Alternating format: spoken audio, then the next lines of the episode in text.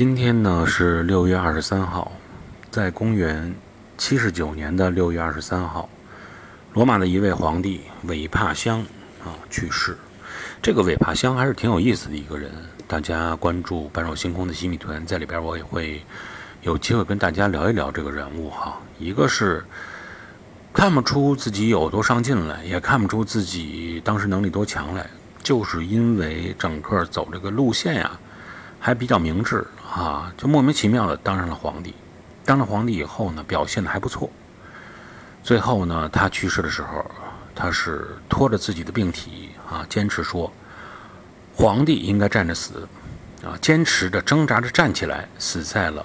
搀扶他的人的怀里，还是很有意思的一个人。